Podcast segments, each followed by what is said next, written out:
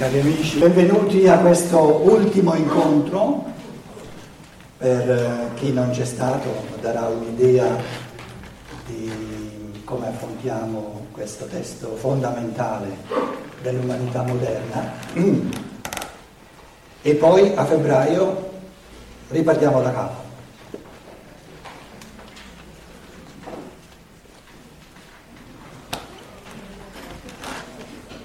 L'arte dell'umano è di ripetere sempre di nuovo le stesse cose senza ripetersi.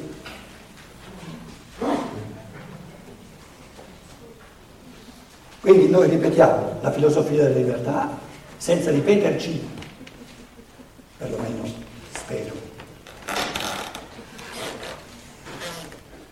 Per quelli che sono nuovi, ma anche per tutti noi, mi sentite bene? La mia voce, per chi non mi conoscesse, è un po' scassata, quindi eh, devo chiedere, mi sentite tutti? Perché questa volta il microfono ce l'ho, ce l'ho impostato in modo da avere tutte le mani libere, da buon italiano. Se non sentite fate così, allora mi do, mi do una calmata. Eh, una piccola introduzione. Questa filosofia della libertà Che vuol dire filosofia della libertà? Ripeto una cosa, ma qui qualcuno ha pensato che si possa scrivere anche senza gesso? Vediamo. Eh, eh. I, se- I, segreti ci sono, fra altro che ce n'è, ce n'è per cinque seminari. Oh. Allora, filosofia della libertà. Uno dice, ma filosofia, roba da noiosa. Libertà, sì, sì, sì, sì, sì quello, quello va bene, filosofia. Lì mi blocco, filosofia. Eh, se uno mi dicesse, dai, dimmi in poche parole di che si tratta in questa filosofia della libertà eh, io direi, è di gran lunga il testo più fondamentale, più importante dell'umanità moderna. Penso che lo sarà per eh, vari secoli ancora. Una volta eh, fu chiesto al dottor Steiner, dottore, cosa sarà rimasto di lei fra mille anni? Di tutta la sua antroposofia, tutto questo esoterismo, robe proprio micidiali. Cosa sarà rimasto di lei? E lui disse la mia filosofia della libertà. Fu la sua risposta. Quella sarà attuale per almeno altri duemila anni. Il Sole ci mette 2160 anni. Lo sapete, è una cifra una cifra di astronomia. Il Sole ci mette 2160 anni per, partare, per passare da un segno zodiacale al prossimo segno zodiacale.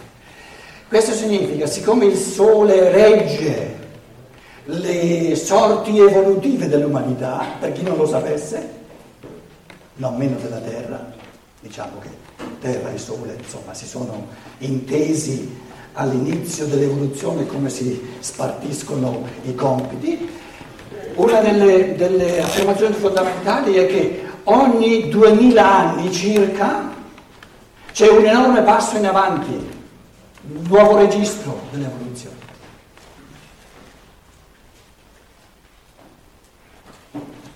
Naturalmente, quando uno legge qualcosa, sente dire qualcosa, adesso io vi ho detto una cosa del genere. Ehm,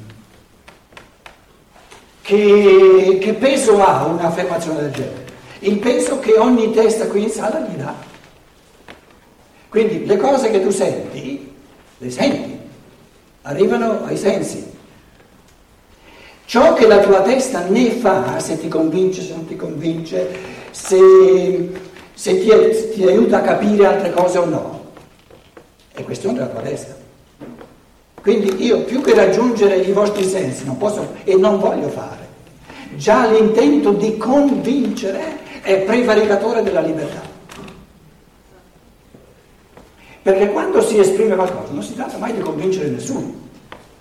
Quando, quando, una persona mi dà l'impressione che sta cercando di convincermi, mi viene voglia di dargli un calcio nel sedere. Perché io voglio convincermi da solo, non ho bisogno dell'altro che, che mi convinca. Quindi anche nella misura in cui voi, siccome io sono un tipo che picchia, eh, eh, non, non volendo convincermi, insomma butta lì certe cose di cui lui è convinto, se avete l'impressione che sia un pochino lesivo della libertà, il senso della, della discussione che, che, c'è sempre e che voi mi, mi fate sentire e allora ne parliamo. Diciamo che duemila anni fa circa, vi ho fatto tutto il discorso perché adesso butto lì una cosa, papale papale, duemila anni fa circa dovrebbe essere successo un, un finimondo 2160, cioè. poi i trapassi non è che eh, spacca l'ora fin lì, fino a quel secondo c'è stato il registro di prima, adesso dopo il secondo ci sono lunghi trapassi. Però diciamo che gli ultimi duemila anni, chiamatelo cristianesimo della fede, del cuore, chiamatelo come volete, se vissuti da bambini.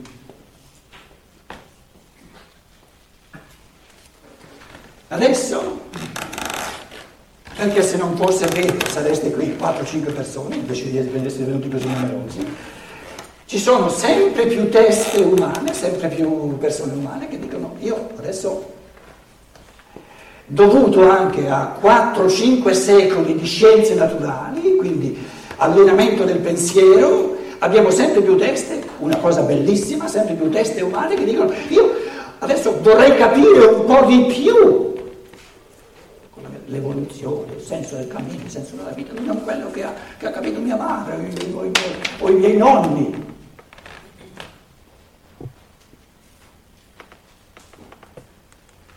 E la filosofia della libertà è il testo più micidiale che ci sia per capire, capire, capire le cose, il mondo, l'evoluzione, la vita, il cammino umano, l'essere umano. E il, il lo strumento del capire, per chi non l'avesse ancora capito, è il pensare.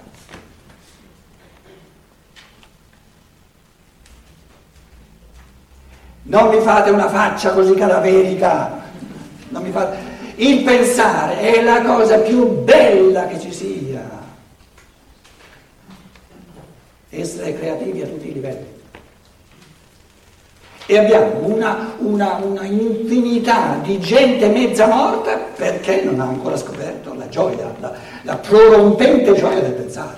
Eh, alcune volte ho detto, ma alla base di ogni momento bello, una melodia che si crea, una poesia, dove, da dove nasce una poesia? Nasce mentre uno dorme? No? a pensare. Sì, però tu dici allora ma questo è un pensare tutto diverso dal pensare astratto, dal raziocinio, dalla razionalità astratta di cui che conosciamo e che disdegniamo perché è troppo astratta, astrae dal cuore, astrae dalla vita. Certo, parliamo di un pensare un po' diverso, casomai un concetto nuovo da pensare. Intendiamo di con pensare si intende la creatività umana a tutti i livelli. Perché per ogni processo di creatività, che sia in musica, che sia nel cucinare, che sia nel, nel, nell'arte della, della, pedagogia, che sia nell'arte del dialogo fra persone umane, alla base c'è sempre il pensare. L'intuito del cuore, della mente e del cuore. È un tipo di pensare, ciò di cui parliamo, dove mente e cuore diventano una cosa sola.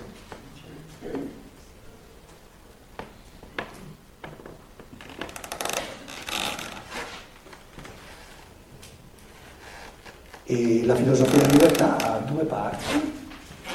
Allora dicevo, duemila anni fa,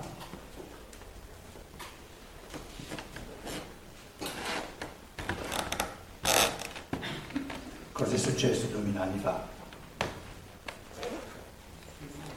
Visto che abbiamo sempre più persone cosa comprensibilissima, che del cristianesimo, soprattutto in Italia tra l'altro, in Germania un po' di meno, che del cristianesimo dicono peste e corna, allora io da un po' di tempo ho mandato a Ramengo la parola però, eh, la parola Cristo e lo chiamo Logos, Logos, lo scrivo bello in, in, in greco, Logos.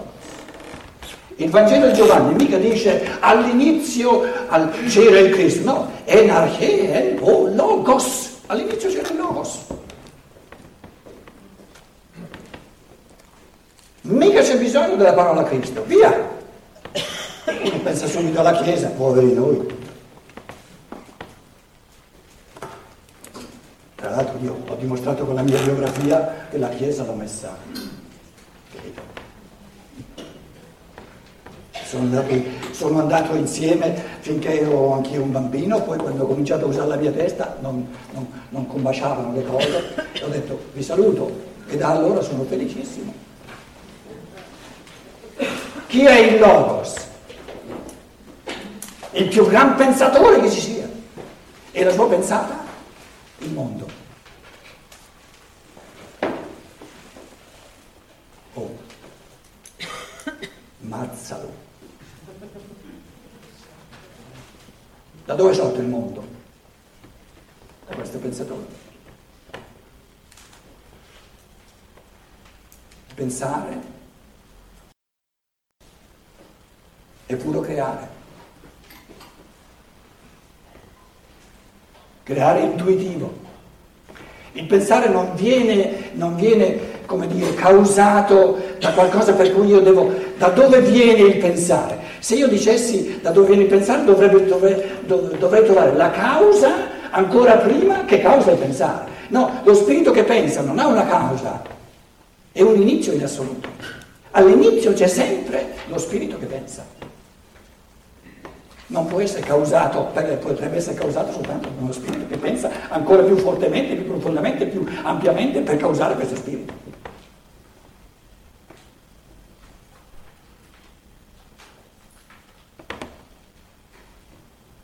E noi siamo fatti, essendo dotati come esseri umani di pensatoio, direbbero i toscani, siamo della stessa pasta. L'uomo è creatura del Logos, è dotato di spirito creatore.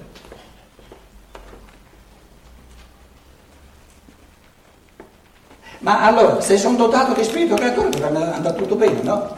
Come mai ci sono le depressioni, come mai le scontentezze, eccetera, no?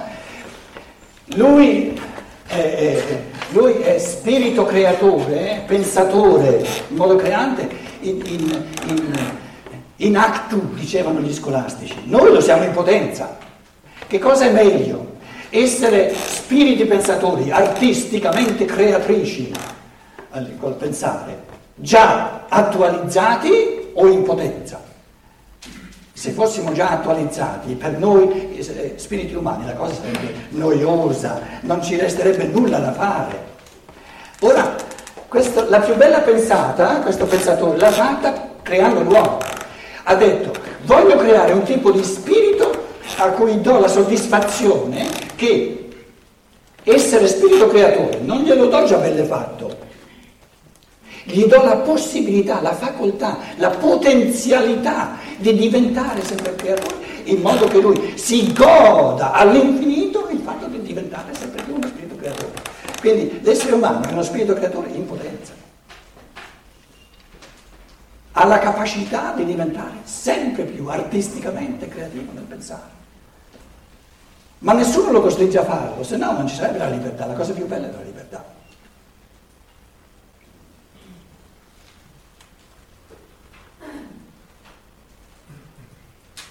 La pedagogia cosa fa?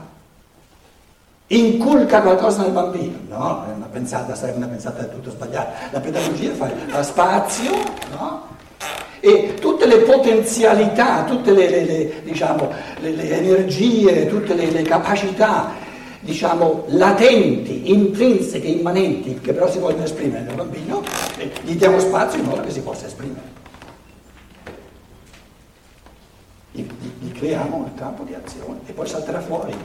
Può venire fuori soltanto quello che c'è impotenza, cioè come, come, come capacità già dentro al bambino. Io non posso, non posso incontrare al bambino da di fuori qualcosa che non gli appartiene. O gli appartiene, allora salterà fuori, se si creano le condizioni, o non gli appartiene.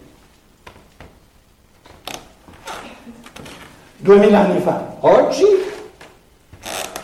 diciamo che il, si, si, sono create sempre di più i, presupposti per diventare eh, creatori, adesso abbiamo sempre più eh, 2013, sempre più esseri umani, come dicevo, che vogliono, desiderano eh, coltivare sempre di più questa potenzialità del pensiero. E le due parti della filosofia della libertà, la prima parte è la libertà nel pensare, la, la, la teoria della libertà nel pensare, e poi la seconda parte, parte B, la libertà nell'agire. L'autonomia nel pensare e l'autonomia nell'agire.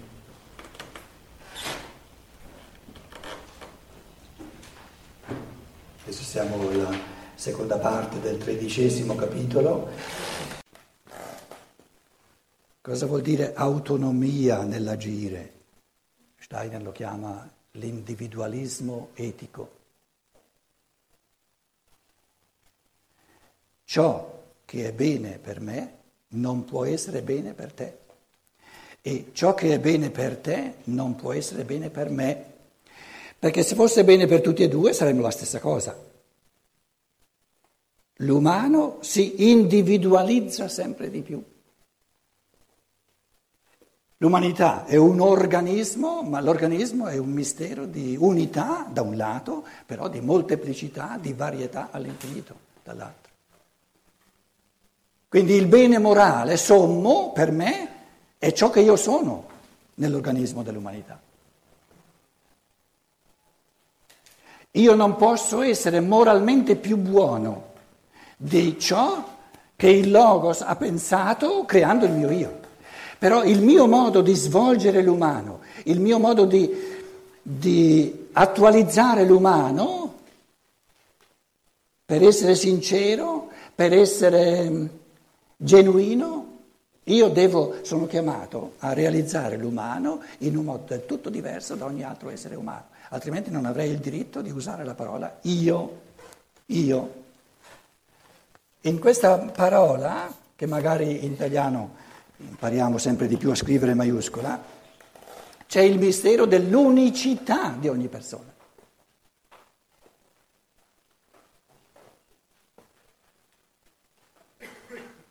Quindi ogni tipo di morale generalizzata è immorale, perché distrugge il valore morale supremo che è l'individualità unica, irripetibile. Adesso pensate voi, se uno, se uno le cose che sto dicendo sono, sono atroci, eh?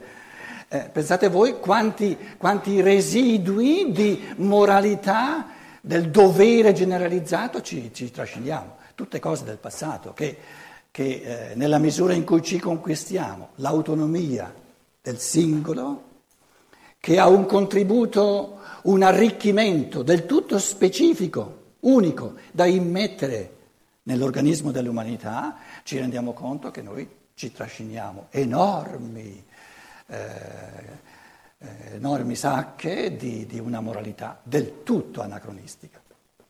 E i poteri costituiti fanno di tutto per, per non far emergere l'individualità, perché l'individualità è scomoda.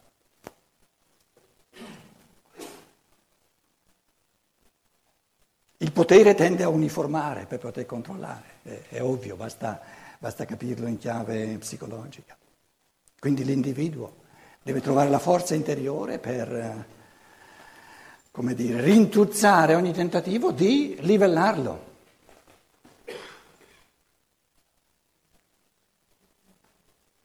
Se volete due, due immagini dell'uniforma, dell'uniformare, il militare cosa porta il soldato? L'uniforme, lo dice la parola. l'uniforme. E l'altro esempio prendete il clero.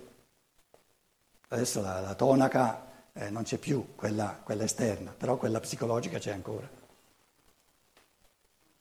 Uniformazione. E io vi sto dicendo, uniformare l'umano significa distruggerlo, perché l'umano si esprime soltanto nell'unicità irripetibile di ogni io umano.